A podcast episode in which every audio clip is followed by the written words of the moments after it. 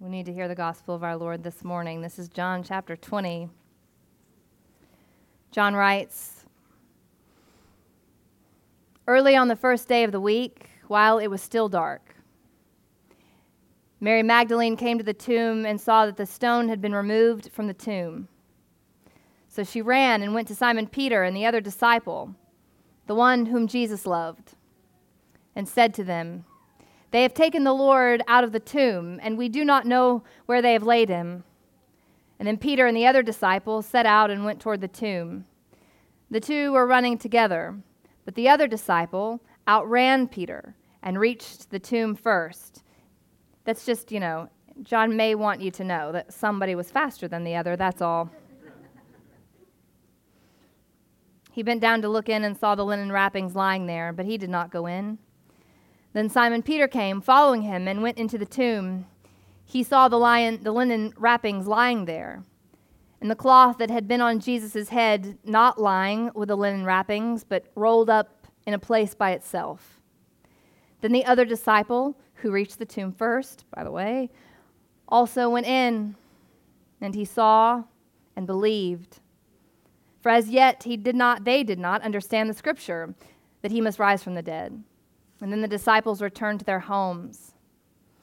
But Mary stood weeping outside the tomb. As she wept, she bent over to look into the tomb, and she saw two angels in white sitting where the body of Jesus had been lying, one at the head and the other at the feet. They said to her, Woman, why are you weeping?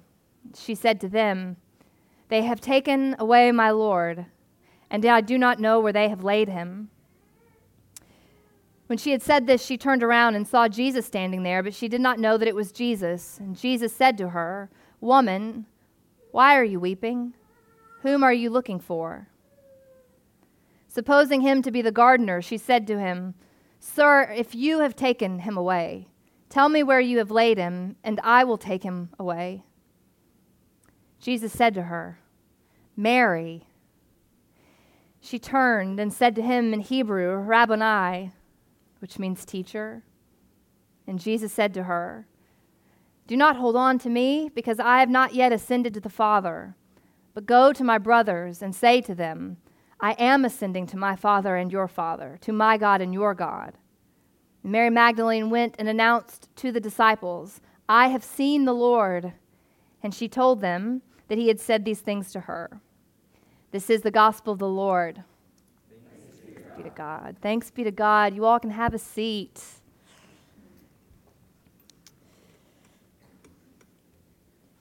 Oh, y'all, welcome to uh, church. Welcome to Christ the King. Uh, happy Easter to all of you. We are thrilled to be able to uh, worship with all of you and celebrate a day like today uh, together. I woke up this morning and was driving in and uh, had the thought, I don't know that God ever made a more beautiful day in Northwest Arkansas. What a glorious uh, day to be together, and um, what incredible people to be gathered with. What a glorious reason to be gathered together. Um, today is the beginning of our feasting season. Today marks what will be for the church not just one day, not just an Easter Sunday, but 50 days of feasting our celebration season, actually. Easter is, the church will tell you, in every respect greater than Lent. Lent is a season in which we fast, in which we put things down purposefully with the same kind of authority in us that Jesus had when he put his glory down, when he put himself down. Nobody takes my life from me, Jesus said. I choose to put it down, and I have the authority to take it up again. It's in that same spirit that the church is called to fast we bury our hallelujahs, so to speak. We put them away so that we can lean into and grapple with the brokenness of the world and ourselves. And we've been doing that in the wilderness, as they say, for the last 40 days. But today we shift and we shift on purpose. And the church has called you to pick up whatever you put down. So if you buried those hallelujahs, church, you better raise them today. We raise them and take them up. Whatever you have fasted and put down in Jesus' name, thanks be to God. But today we take it up the freedom of that spirit with the joy of Jesus in our hearts to celebrate who he is and what he's done. What a gift. We are, most of us, if we're honest, probably, too many of us anyway, better at being sad, saying we're sorry to God, praying sad prayers and singing sad songs. And what I've always appreciated, probably because that's true of me, is that this season is going to say to me, to us, that there is a call to practice hope, practice joy, practice rejoicing, to, to do it as a discipline of the soul, really. So, the same kind of fervor, same kind of intensity that we have prayed our prayers of confession and sang our Lord have mercies, today we sing our hallelujahs. We praise Him, we celebrate, knowing that it forms us, it shapes us. What a gift. The beauty of, I think, the church calendar is that I recognize that, you know, all of you got up today like every other day. It was a normal day. You put on your Sunday best, like me, um, also, my version of an Easter dress, I guess, the churches. And we got ready and we came to church. But in so many respects, it felt like a normal day, you know? What I love about the church, though, is for those of us who have been marking time, keeping step with Jesus, entered into the story, as it were. Um, today, we are given by the Spirit a gift, which is to taste something and feel something of whatever it is that Mary felt on this morning. That is the Spirit of Easter. Nobody had to encourage Mary to celebrate or encourage her to feel relieved or encouraged her to give praise and thanksgiving to God. She felt it, it was all there. And that's because she felt the horror of the loss of him. For her, Jesus was gone. And we talked about that for those of you who were here with us on Good Friday. The invitation of the church, I think the genius of the church really, is to call us to the foot of the cross and say that you're going to put yourself in this story in the same way that Peter, John, and Mary were in the story. And for them, Jesus was dead. And I think that that's really important to do because I hear it say, said often, and it's true, you know, it's Friday, but Sunday's coming. Or, yes, the cross, but also Easter. And that's all true, it's powerful. But we have to resist the urge, particularly on this weekend, to rush past the terror of the cross, the loss of it, for them, the finality of it. Because if you don't allow yourself to feel what it would be like if Jesus were taken from you, it's hard to ever really celebrate and rejoice what it would be like to receive him back again. And that is the joy that Mary felt, that Peter felt, that John felt. For them he was gone, and with him all their hope, y'all. We said this on Good Friday, it just bears repeating. You can imagine on Good Friday as if someone came to sort of like erase your memory. What if? What if somebody could come into your home or to your head and take from you any memory or thought or belief or conviction about Jesus that you've ever had, and it was just gone? the memory of your baptism, or the songs that you sing, or the prayers you pray over people you love, your hope for a renewed and restored world, all of it gone. And all we are left with, I guess, is just things as they are. What would that mean for you? And if you know deep down that for you, actually, little would change, then what I want to say to you is good news. Because Jesus has made himself visible, real, in the church through the power of his Spirit today to announce himself to you that you might know him, know his joy, know his peace, the goodness of his gospel, so that you might one day be terrified to lose it. You don't have to pretend. In fact, today is absolutely, in every respect, opposed to pretending. There's no pretending allowed today. Today, we've come together to grapple with and deal with honest, real things like resurrection, real bodies being really dead and then being really raised again.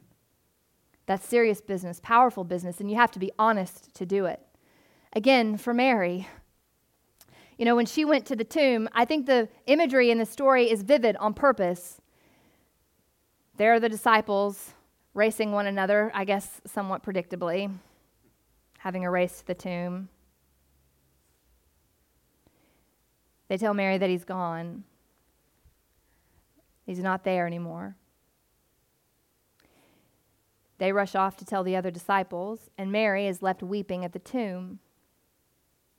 And I'm so struck by that um, this year in particular as I was sitting with the text because I think the older I get, the more familiar I become with the pain of grief, with what loss feels like.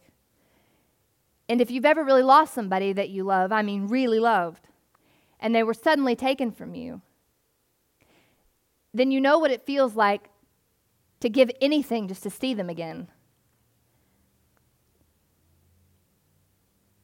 Last year at this time, there was a 21 year old who I baptized who died suddenly walking in her neighborhood. She was hit by a car. And I went with her mother to see her for the last time.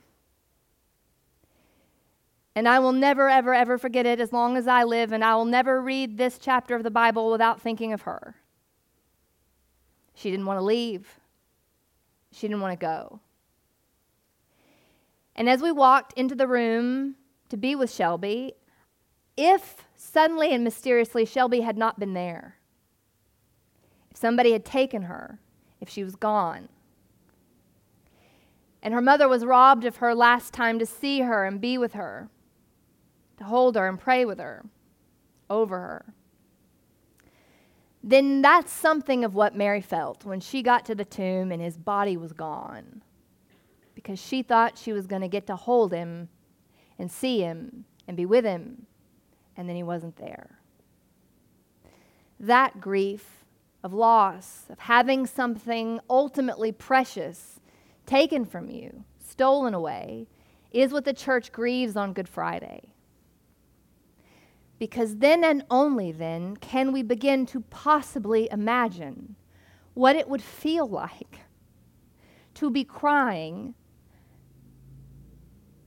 grieving his loss, and then suddenly hear his voice Mary.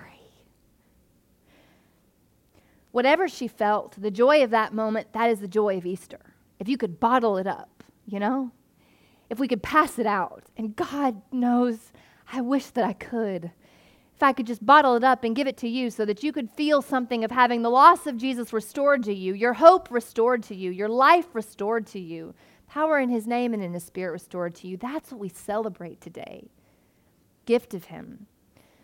Similarly, Peter, we talked about this on Good Friday. I always think of him, you know, he just ran right in. Peter was dealing with so many awful things. He missed him this morning. But later on in John's gospel, we'll read the story of Peter and the other disciples being out fishing and Jesus showing up on the shore. This will be the first time you understand that Peter's not had a chance to make it right with Jesus. The last thing Jesus heard him say was a denial, a betrayal. And then that morning on the shore, they look over, there's Jesus, and Jesus says to them, Come and have breakfast. And Peter, he jumps out of the boat, swims to the shore. So ecstatic and relieved was he to be able to just get to Jesus. And here's the thing that I love about that so very much is because if that were me, do you know what I would have done? I would have seen Jesus on the shore and I would have cowered in shame. Everybody else should go ahead, but I shouldn't go.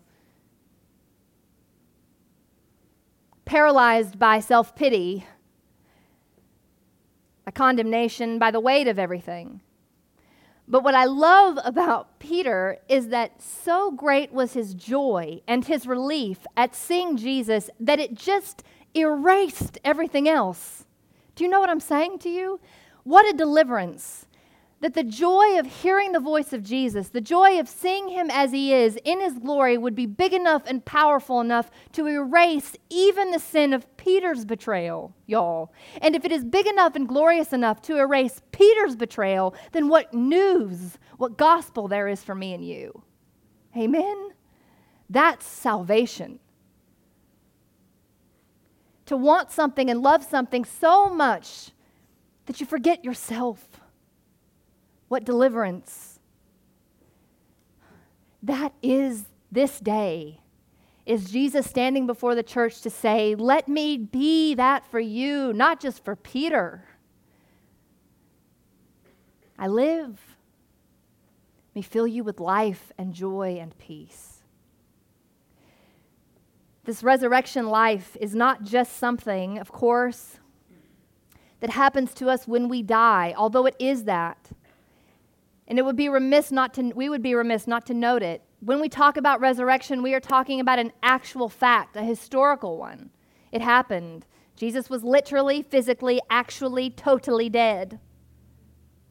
And then Jesus became literally, physically, actually alive again. And that fact is meant to scandalize you. If it doesn't trouble you, you're not thinking about it. To say that every week, to be called to say, I believe in the resurrection, is to put your hope, your faith in something that's just you know, feels beyond us all. You know that. I'll never forget the first day of uh, my seminary theology class. I was so excited to be there, ready,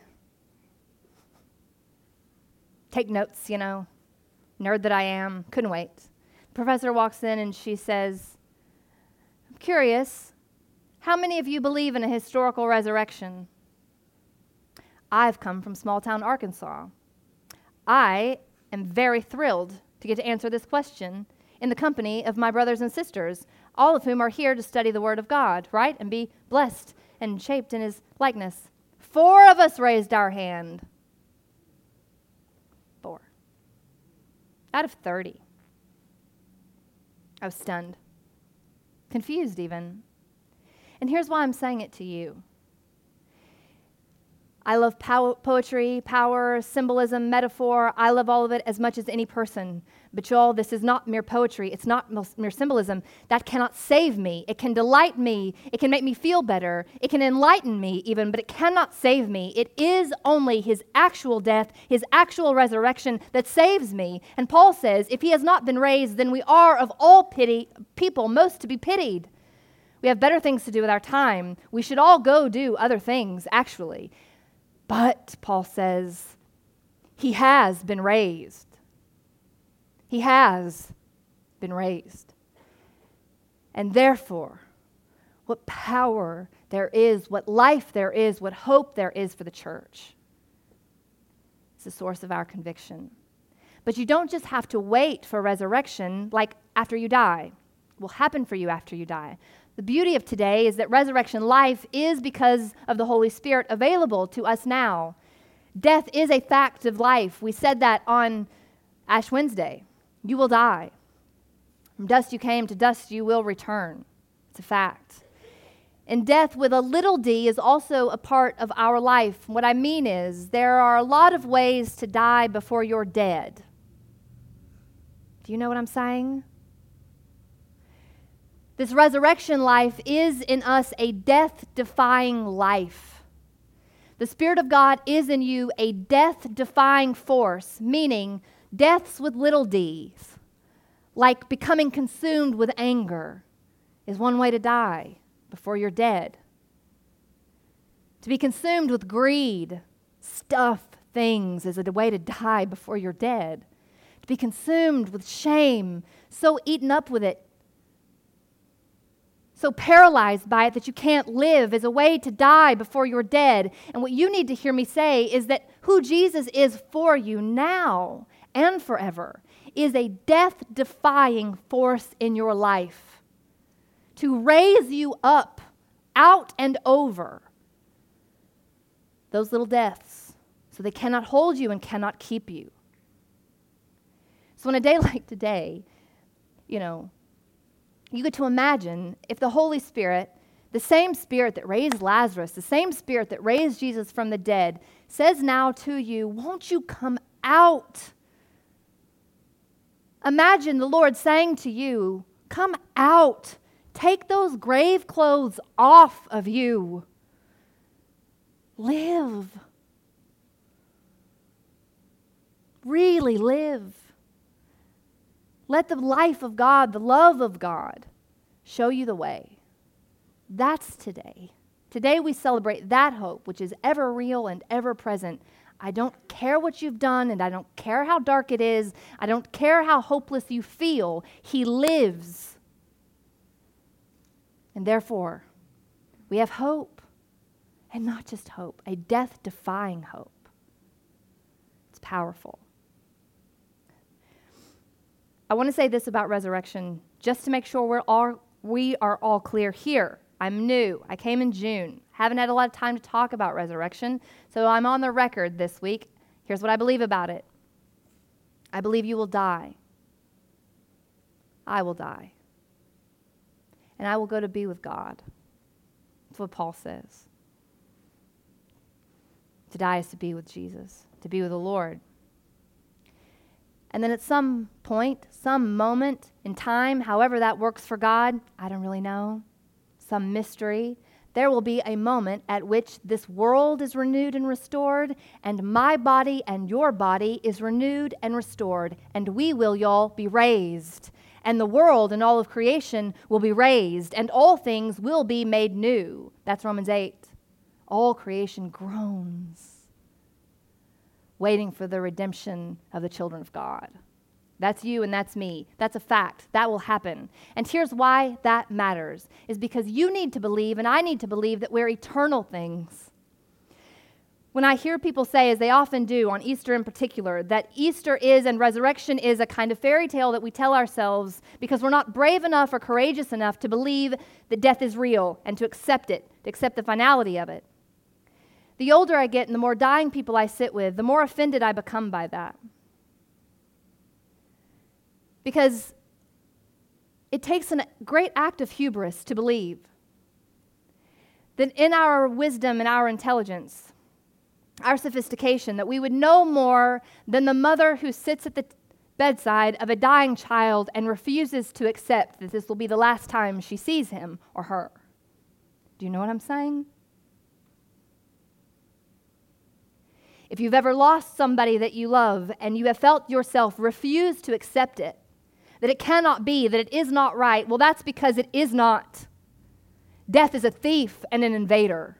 It is not natural. It's, we only say that because it happens. There are a lot of things that happen that ought not to happen in this world. Those dogwoods are forever. The sunrise is forever. The love we feel, the laughter we share, the songs we write and sing, they are forever. Death is not. It will be wrapped up in immortality and cast as far as the east is from the west. There is wisdom in our grieving. Listen to it when you do. Let it tell you something. Let it teach you and instruct you. If you feel yourself shout out, it cannot be, it ought not to be, well, then maybe that's because it isn't. We are eternal, we are forever. And here's why I love that. Because practically speaking, I may not get to see all of this great big wide world before I die. I probably won't. Good thing it's not going anywhere. Do you know what I'm saying? I promise you, mark my words, Lord, and all of you, there will be a day when from some mountaintop on the Alps somewhere, I will stand out and look out, out over this world that God has made, and I will rejoice and bless it. And I will say, Thanks be to God. Christ is risen. He's made all things new. And the world is ours. The art that you make, songs we sing, they're eternal things. So live your life today. Make things today like you're going to have it forever. Don't let death push you around and make you run around frantically like it's going to rob you of something or take something from you. Do you know what I'm saying? It cannot, it will not. The same Spirit who raised Jesus from the dead lives in you. So we can be people of peace. We can have a long view, play a long game. This world is ours because it is His. He's been telling the story of resurrection for a long time. It was a Jewish hope before it was a Christian one. Jesus didn't invent resurrection. We didn't invent resurrection as Christians. The Jews have been talking about resurrection and hope in it for a very, very, very long time. It's there from the beginning of Genesis all the way through to Revelation. It's probably, for example, not an accident that the garden was the site or the location of humanity's greatest fall, our greatest shame and our greatest sin. In the garden, the Garden of Eden, it's where it all went south for us. It's therefore probably not a coincidence that God chose a garden to be the site and the location of humanity's greatest victory. God's greatest victory through a human in the resurrection of Jesus. Do you remember the story of Genesis 3? Whenever Adam and, Adam and Eve sin, they eat the apple, they realize they're naked and they feel ashamed, they're embarrassed, humiliated, and so they go and run and hide, and God has to chase them down and call them back and cover them up, send them out again.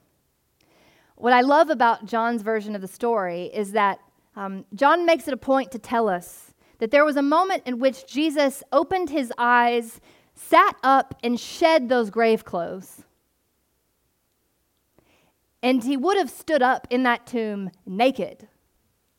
And here's why I love that thought in particular. Because I like to think that when he did so, he looked his enemy dead in the eye and said, Not this time. We don't run. We're not ashamed. We don't hide. This world is mine. I make all things new. Redemption stories, resurrection stories, that is the business of Jesus. So, what that means for me and you is if that's the story of the gospel, if the resurrection takes place at the site of like our greatest shame and disappointment, then what hope that is for you today. Because what I believe that means is whenever I feel desperately ashamed or I feel cut off or separated, that that is exactly the place, the source of it, whatever it is, is the thing that Jesus wants to raise. That's where he wants to preach resurrection. I don't know what it is for you, but I do know that. He wants to preach resurrection there, in that place that you might live. So I would call you to do that. Practice resurrection in the words of Wendell Berry, whatever that means for you, in yourself, in your own life, and in the world around you. We've got 50 days. So we're going to celebrate on purpose, feast on purpose, because we are the people of God, and He lives. Amen.